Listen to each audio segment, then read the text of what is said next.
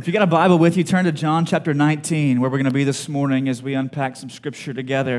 If you're a guest with us, uh, you find us in the middle of a series called Gospel Community. And what we've been looking at over the last several weeks are some of the choices that we make as believers that bind us together as a part of a family of faith. And this morning we come to John chapter, chapter, chapter 20, I'm sorry, um, as we look at another one of those choices that we must make in life if we're going to be truly bound together as a part of a church, as a part of a community of people whose lives are being woven together. Uh, John chapter 20 is obviously toward the end of John's gospel. And in John's gospel, at this point, Jesus has lived. Jesus has been arrested. He has been tried. He has been convicted. He has been crucified. He has been buried. And now he has been resurrected. He has risen from the grave. And in John chapter 20, Jesus shows up to his disciples uh, and he, be- he begins to address them and tell them now that he has been risen from the grave, what their mission is in this life. And so, if you follow along with me, if you've got a copy of the scriptures there in front of you, you can follow along on the screen. In John chapter 20, beginning in verse 19, we find these words On the evening of that day, the first day of the week, the doors being locked where the disciples were for fear of the Jews, Jesus came and stood among them and said to them, Peace be with you. When he had said this, he showed them his hands and his side. Then the disciples were glad when they saw the Lord. Jesus said to them again, Peace be with you. As the Father has sent me, even so I am sending you. And when he had said this, he breathed on them and said to them, Receive the Holy Spirit. If you forgive the sins of any, they are forgiven them. If you withhold forgiveness from any, it is withheld. Now, the locker room and the battlefield, those of you who've had experience in athletics or perhaps in the military, they have a way of binding people together, perhaps like no other experiences in this life do. Uh, whenever you've got a team of individuals who are in a locker room together and they're in a season together and they've got a common goal, they've got a common purpose, they've got a common aim, a common objective, there is a mission that they are on together. It binds them together. They sacrifice for one another and they serve one another and they are bound together. And so, whenever you gather with your friends who perhaps participated in athletics with you years ago, you're still talking about some of those common experiences that you had, some of those games that you played in, right? Me, as I think back on those yesteryears are becoming very much in, in the in the rearview mirror for me as I have been reminded lately that I'm now in my late 30s uh, by one of our elders here at the church. Uh, but as I think back on some of those experiences and I think back upon, around some of that camaraderie that existed on athletic teams that I played on, we were bound together, we were brought together because of this mission that we were on to win a championship or to achieve a particular uh, number of wins in that season. And those of you who have been on the battlefield, you know that as well. Perhaps the cost and the stakes are lot higher there than they are in some silly game that we play together as kids. But on the battlefield, the mission binds people together. There is something about going to war with people, there is something about setting foot uh, and on the front lines with people where you're depending upon that person and it begins to weave your life together in such a way that, that even years from removed from that experiences, you still think back on those experiences together and you still remember those very vividly and you still feel a certain bond and connection with those people because of the mission that you were on together. And the same is true in the church. When you think about the church and the people that God has brought together, even into this church and even in Sabine Creek Fellowship, what binds us together is the mission that God has given us. It's the mission that He's given us. And you see, you can attend church all of your life, and you can be even a member on a church. You can have a role on a church. You can give to a church financially. You may even serve in ministries of the church, and yet never really feel like you've been bound together with those people, like you've been woven together with those people, like the thread of your life and the thread of their lives have been interlocked. And one of the reasons is is because sometimes in the church we wind up choosing maintenance over mission. And so we run lots of programs for those who are inside, and we run lots of, of, of, of, Bible studies and, and, and ministries for people who are already here, but we lose sight of the folks who are not yet here and the mission that Jesus has given us. And it's possible to be a member of a church 20, 30, 40 years and never really feel integrated, never really feel connected because you're not living on mission with those people. Rather, you're just kind of maintaining what exists as opposed to trying, trying to blaze new ground and take new ground and see what God would do in our community and in our cities. See, one of the reasons that we don't feel like we're being woven together is because perhaps we've got all of our theological T's crossed and all of our theological I's dotted. And yet, that information is just being locked up away behind closed doors and it's not pressing itself out into the lives of people who are in desperate need. Because we're not living on mission and we choose maintenance over mission. And what I want to look at this morning from John chapter 20 is what Jesus says if we're really going to be bound together as a community of faith that, that is, is tightly bound, that is interwoven with one another, that we're going to have to learn what it is to choose mission over maintenance and move out into the world and to engage those who are lost and to engage those who are hurting, to engage those who are broken, to engage those who are dying. You got to choose mission over maintenance if you really want to feel and experience that kind of gospel community, a community that's built on, that's formed by, and founded on the gospel.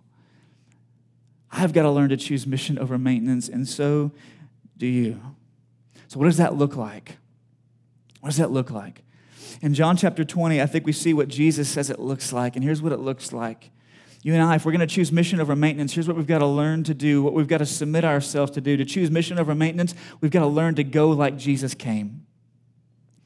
We've got to learn to go like Jesus came. Look at what John, Jesus says to his disciples when he shows up. Can you imagine the scene there in John chapter 20? As the disciples, after Jesus has been crucified, they don't know that he's been resurrected as of yet. And so they're all huddled up here in a room and they've got the doors locked because they're afraid of the authorities who have just crucified their Lord. And so now they're, they're concerned that maybe they're going to come after them. Hey, those guys were with Jesus. We got to go get them too. And so they're locked and they're withdrawn and they're huddling out of fear. And Jesus shows up in their midst, right among them. And when he shows up among them, listen to what he says. He doesn't say, Oh, I know you guys are scared. Just stay here. Just ride it out, right? Just ride it out right here behind closed doors. What does he say? No, he doesn't say that. He says, As the Father has sent me, so I am sending you.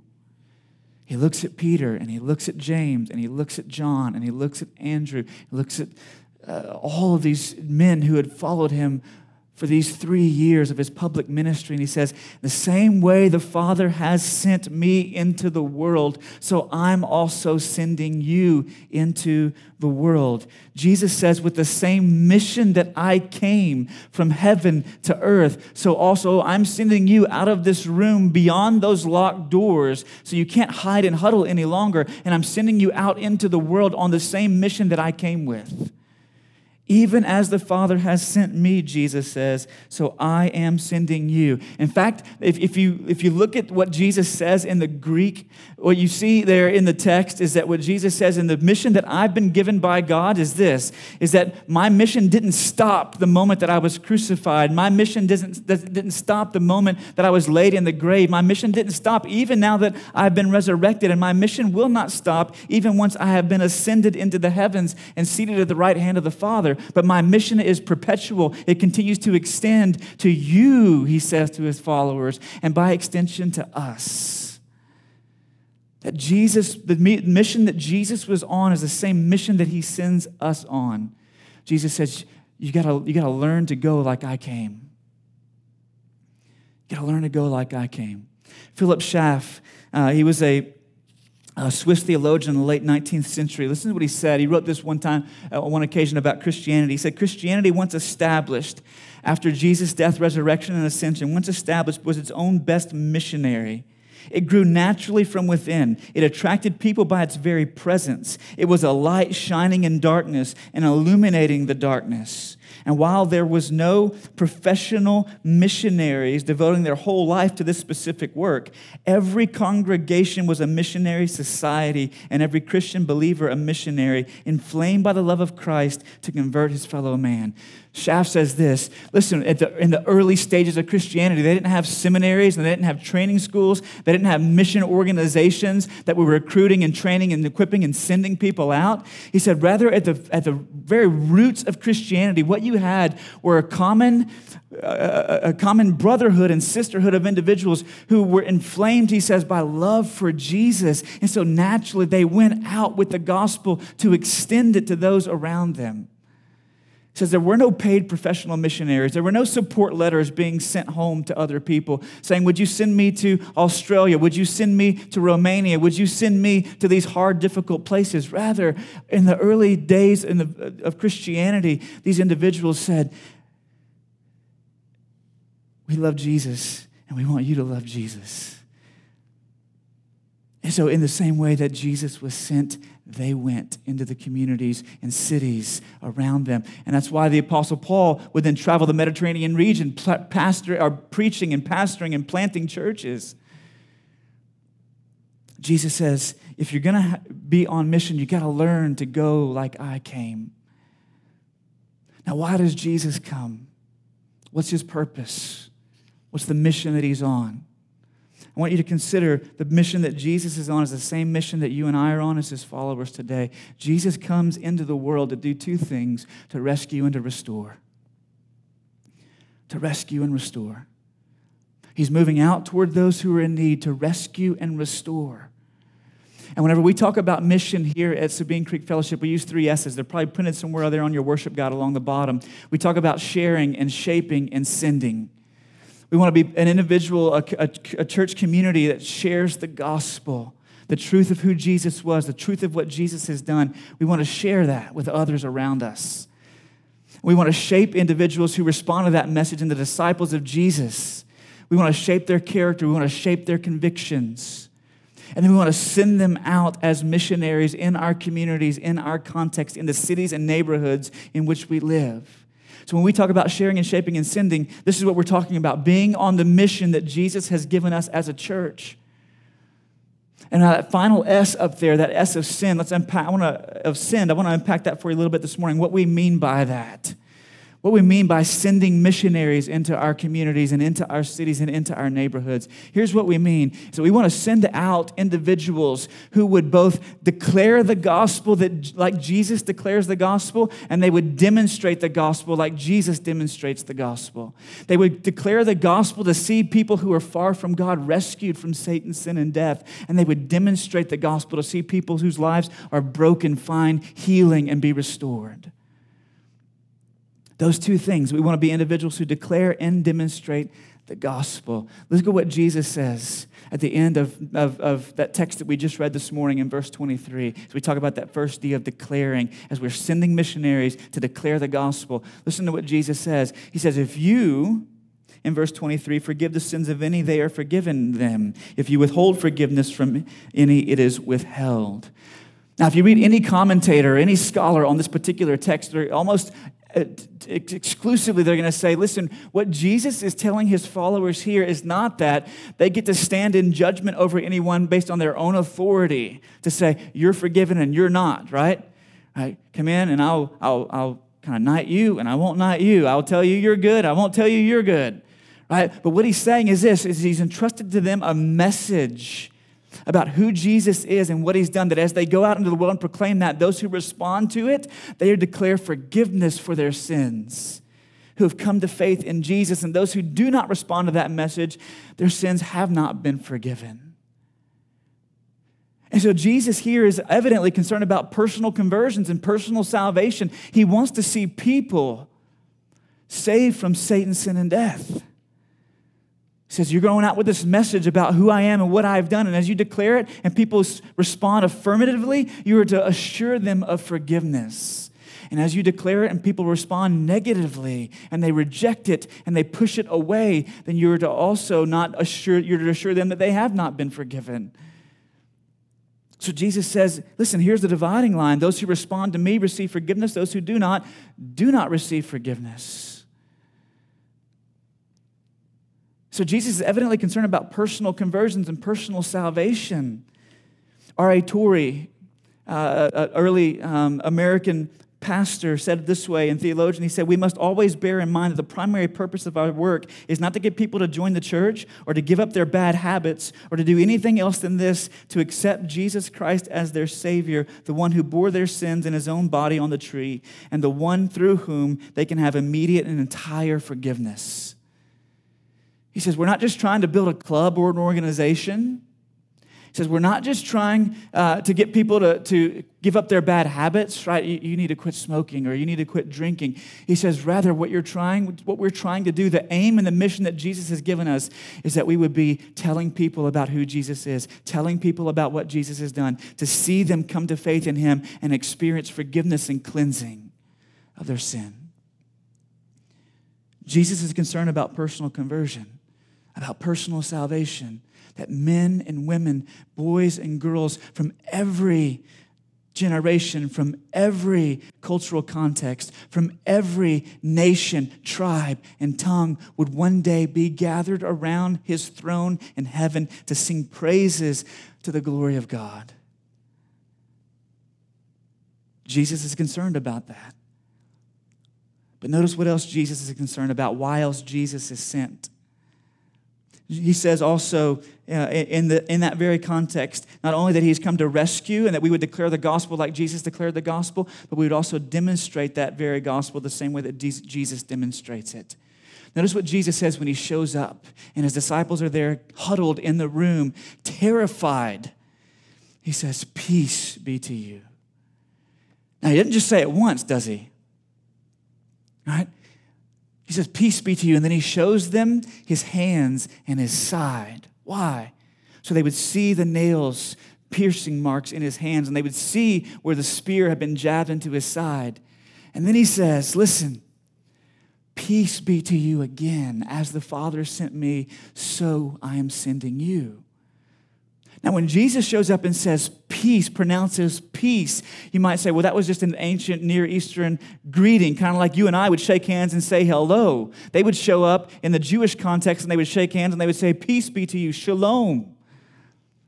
But that concept of shalom, if it's, you trace it back into the Old Testament, what you're going to notice is that whenever the concept of shalom shows up in the Old Testament, it's referring over and over and over again to a sense of wholeness, a sense of health, a sense of well being and harmony.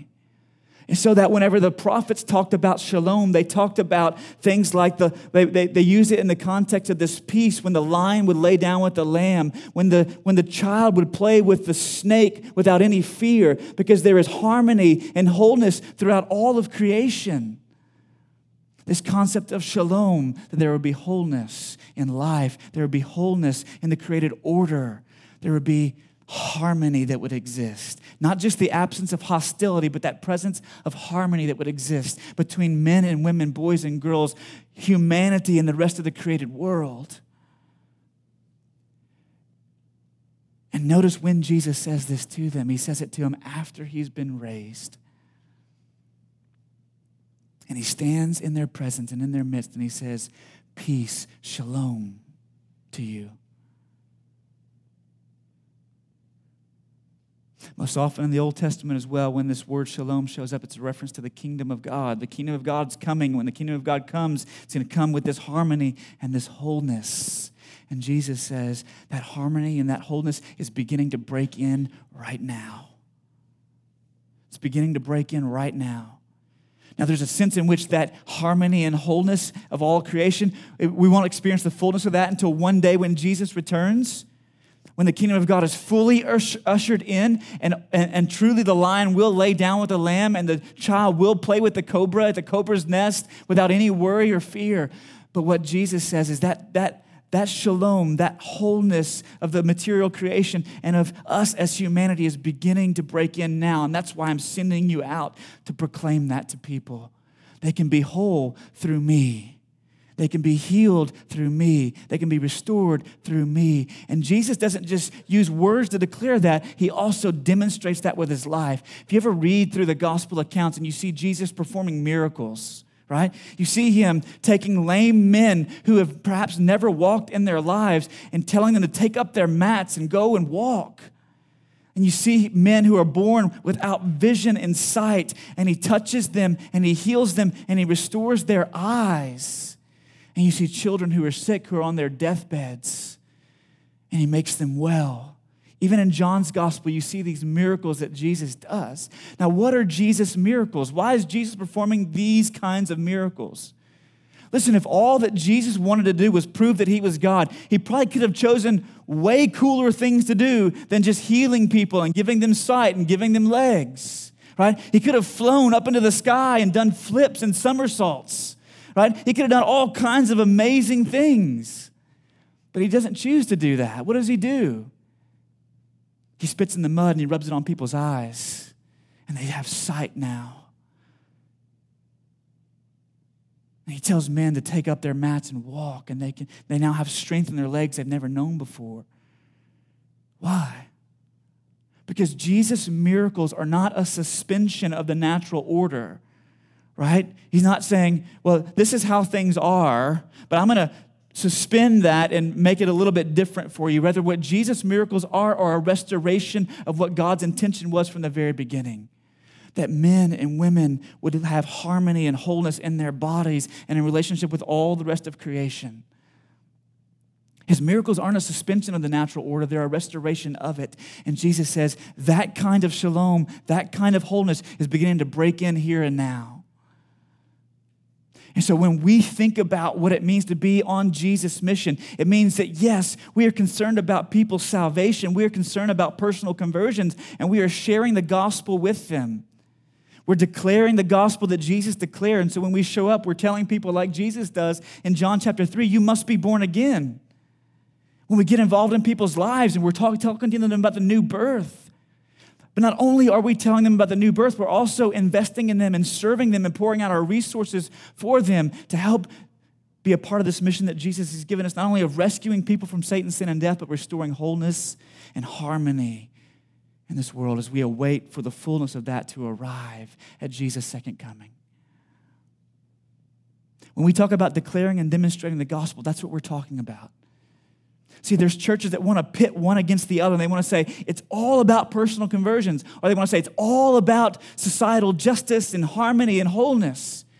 But Jesus, unlike us, he holds those two things perfectly together and he pulls them together he says, Yes, it is about personal conversions. Yes, it is about seeing souls saved to one day gather around the throne and declare the praises of God, but it's also about seeing health and wholeness and harmony restored here, that it would look more to tomorrow would look more like what the, the garden did than today does.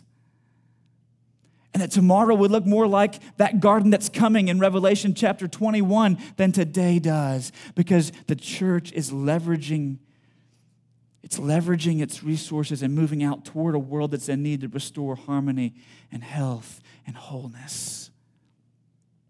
It is about personal conversions, but it's also about renewing. It is about rescuing, but it's also about restoring. Now, if you and I are going to do this, if we're going to choose mission, right, to move out into people's lives to declare the gospel and demonstrate the gospel, let me give you a couple of practical ways that we can begin to do that. First, I want to call us today. If you're a member of this church, I want to call you today for the next 30 days to pray and intercede for people in your neighborhood, for people in your office, for people that you meet in our community who are far from God, who do not know God through a saving relationship with Jesus Christ. That you would pray for them, that you would intercede for them, that you would be on your knees. Maybe it's a person who lives just down the street from you. Maybe your kids play together.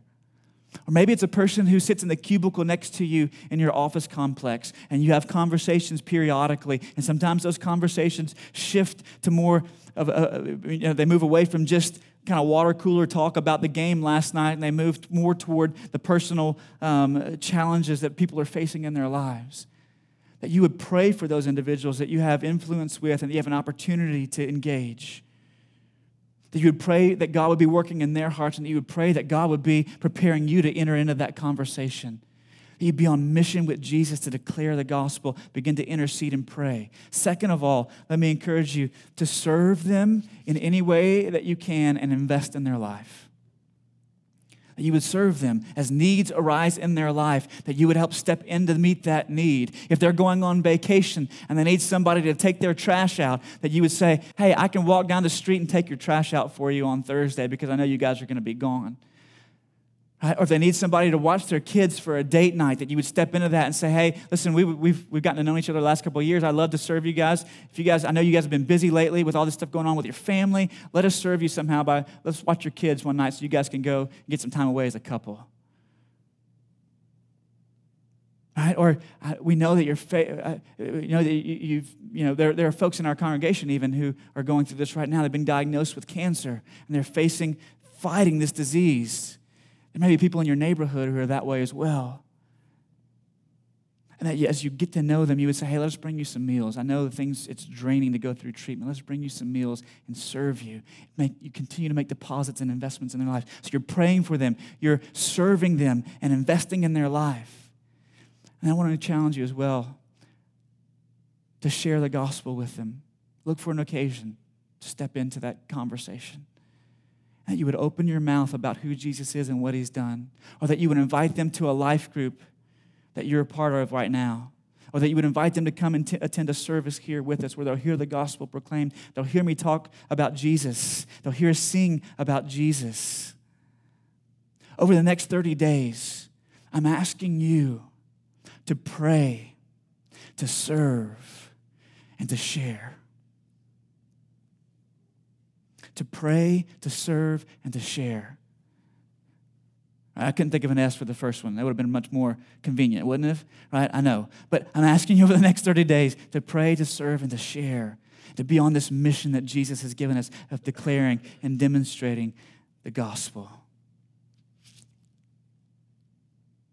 Now, what keeps us from doing this? As we close this morning, I want to drill down on a couple of issues. What keeps us from doing this?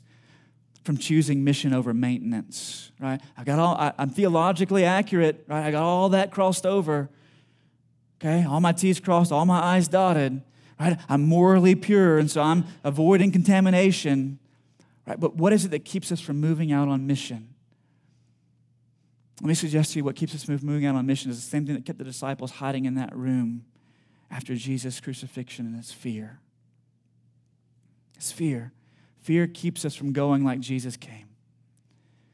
If you look back in the text with me, in John chapter 19, in verse 19, when that, that little paragraph begins, it says, on, that eve, on the evening of that day, the first day of the week, the doors being locked where the disciples were for fear of the Jews. They're afraid. They're afraid of the religious authorities of their day. They're afraid of what they might do to them. They're afraid that they might come knocking and saying, Listen, we know that you are with Jesus. We're going to take you out as well. Now, you may not have people knocking on your door right now saying, Listen, I know you're a Christian. I'm going to drag you away and we're going to put you on a cross. That's happening in other parts of the world right now. But by God's grace, it's not happening here in our nation, in our community. But there are still fears that keep us from moving out on mission, aren't there? There are for me. I don't know about for you, but there are for me. A couple of fears that keep us from moving out on mission, from going like Jesus came. One of them is this sometimes we have a fear of being contaminated, right? We have a fear of being contaminated. We think that if we step out into the lives of people to bring the gospel to those who are far from God, that if we get involved in their lives, that somehow it will contaminate us or our kids.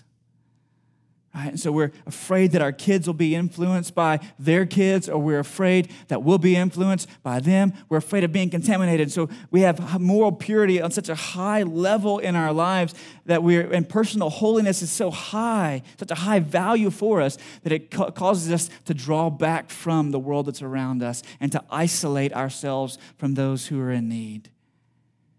Listen, it's one thing to live an insulated life, right? Where you're surrounded by other Christians who are going to encourage you and keep you accountable and affirm you and speak truth into your life. And it's another thing to live an isolated life. You can be insulated, but not isolated. And if you and I are going to move out on mission, we've got to learn the difference. There's a difference between withdrawing from everyone around us because we're afraid of contamination versus engaging those people with a layer of insulation because we're spending time in the Word and in prayer and we're being encouraged and held accountable by our brothers and sisters in Christ, those who are in our life group, those who are walking alongside of us. There's a big difference between being insulated and isolated. Some of us were just afraid of being contaminated. But for others of us, here's maybe where more, more of us are today, because I know it's where I am at sometimes is that we have a fear of the mess that we're going to get involved in as we move into the real needs in real people's lives. Right? Because when you step into to mission and you begin to connect with people who don't have the same kind of upbringing that you have, they don't have the same kind of convictions and values that you have, and you begin to step into their lives to love them and serve them and pray for them and try and share with them, and they begin to share with you things that are going on with them, and you go, I didn't bargain for this. That is drama, right? It's a messy situation because people's lives are messy, aren't they? Listen, I get it, man. I get it. That it's gonna take time and there's gonna be mess and there's gonna be drama involved when you step into someone's life. Listen, in the 17 years that I've served in some kind of vocational capacity in ministry, I've had those seasons. There have been seasons in, in, in where my office, all right, has been like a script writing factory for the Jerry Springer show because of all the drama and messiness that just kind of makes its way through there. Right? There was a season where, where there was individuals in a ministry that I was leading that had, had made accusations that they had been raped by another individual in the ministry. Were, during that same season, there were individuals committing adultery and being, got impregnated by their previous boyfriend while they were married to their husband, uh, and then they miscarried that child. Very same season, we had a gentleman commit suicide. So, like within three weeks, man, all this stuff just kind of lands on your on your plate, and you're going, I have no idea what to do with this. It's messy. And I think some of us sometimes are just afraid of that mess. We're afraid that when we really get involved and our hands dirty in people's lives, it's going to cost us something. It's going to cost us some time that we didn't bargain on giving away. It's going to require us to sacrifice some resources that really, quite honestly, we wanted to keep for ourselves.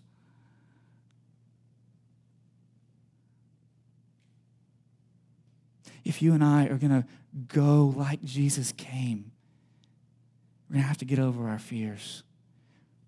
How do we do that? As we close this morning, I'll draw your attention to two things Jesus says. One thing Jesus says in the text, and one thing his disciples do in the text. Listen to what he says. He says, if you're going to go like Jesus came, first of all, you got to have power to do it. And look what he says in verse 22 because you can't do it on your own. In verse 22, the, the, the text tells us that Jesus breathes on the disciples and he says, Receive the Holy Spirit. You got to have power you got to receive the Holy Spirit. You got to lean on the Holy Spirit to empower you to go like Jesus came. Because, in all honesty, you can say, well, Jesus was the Son of God. Of course, he didn't get contaminated. And of course, he wasn't worried about sacrificing himself. But if you read Luke's gospel, what you're going to see all throughout Luke's gospel as well. So to see at every occasion, every significant juncture in Jesus' life and ministry is that he is leaning on the Holy Spirit, and the Holy Spirit shows up, and the Holy Spirit shows up, and the Holy Spirit shows up. And if you and I are going to go like Jesus came, we've got to lean on the Holy Spirit, receive him, and lean on him and depend upon him, because you and I don't have the power to go like Jesus came on our own. We don't. We need a power source feeding that mission. But second of all, listen, not only do you need to receive the Holy Spirit, not only do you need a power source, because sometimes you can have power run into a building, but you never turn it on, do you? what is it that's going to mo- motivate you and move you to turn it on, to flip it on, to move out towards others? And here's what it is look at the text. Look what happens in John chapter 20 whenever the disciples, when Jesus shows up and says, Peace with you. And when he had said this, he showed him his hands and his side. And then the very next phrase says, Then the disciples were glad when they saw the Lord. So the disciples see Jesus, they see his hands and they see his side. They see he's now been raised from the grave. And you know what happens? Their hearts are filled with joy. In fact, the literal word there in the text is they were rejoicing in the fact that they had seen the Lord. They were rejoicing in this risen Christ who was standing before them.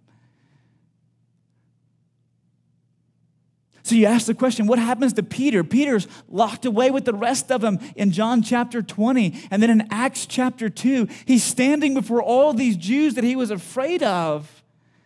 And he's telling them, This Jesus whom you crucified, God has made him both Lord and Christ. And Peter's standing up there on mission, proclaiming the gospel.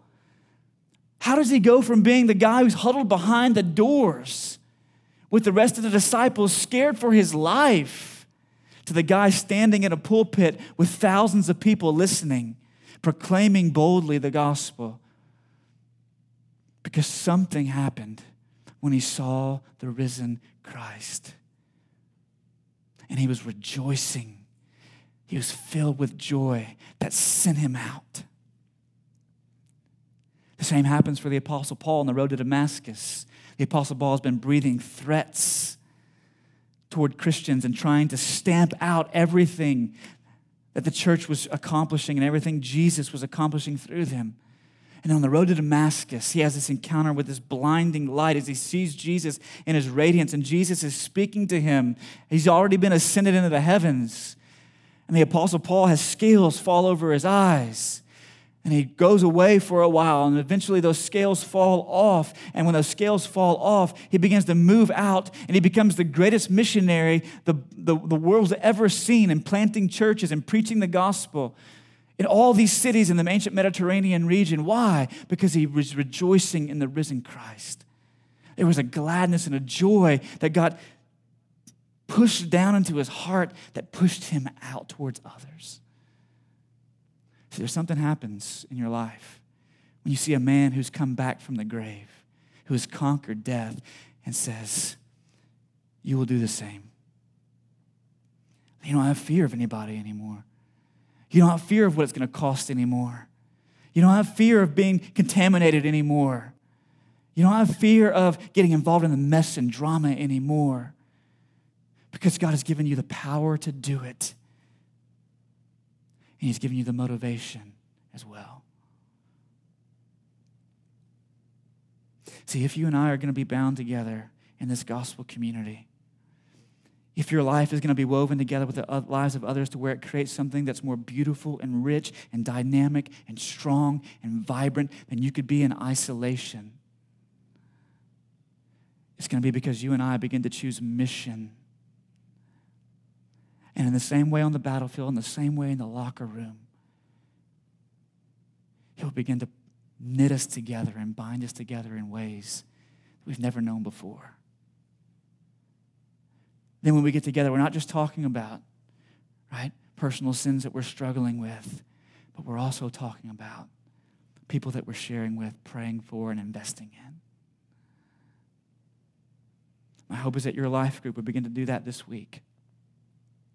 And that you begin to hold each other accountable for that as we begin to choose mission over maintenance. Let's pray together. Father, we come today. We thank you for your work in our lives. We thank you for the work that you've done for us and the work that you're doing in us. Father, we confess that there are times in our lives where, on account of fear of what it will cost, of a, a, worry about what we will have to sacrifice, a worry even at times of being contaminated, that we choose maintenance over mission, both in our individual lives and corporately as, as churches. Father, I pray, I pray that you would help us by your grace. That the spirit that we've received as we've come to faith in Jesus, that he would empower us and compel us to go out as we're rejoicing in the fact that Jesus has been raised from the grave. And as we're rejoicing in him, as we find great joy on account of that, that we would move out toward others in our community to pray for them, to share with them, and to serve them. That we might be men and women, we might be a church that's marked by both declaring the gospel and being concerned for people's souls, but also demonstrating that gospel and being concerned about people's bodies, about their physical, tangible needs, and about their spiritual needs. That we wouldn't pit those things two against each other, but whether we would pull them together, even as Jesus did. And we pray that as we do, that you would add numbers, not just so that we could grow big but so that you would receive great glory as you save souls and heal hurts. We pray this in Jesus' name. Amen.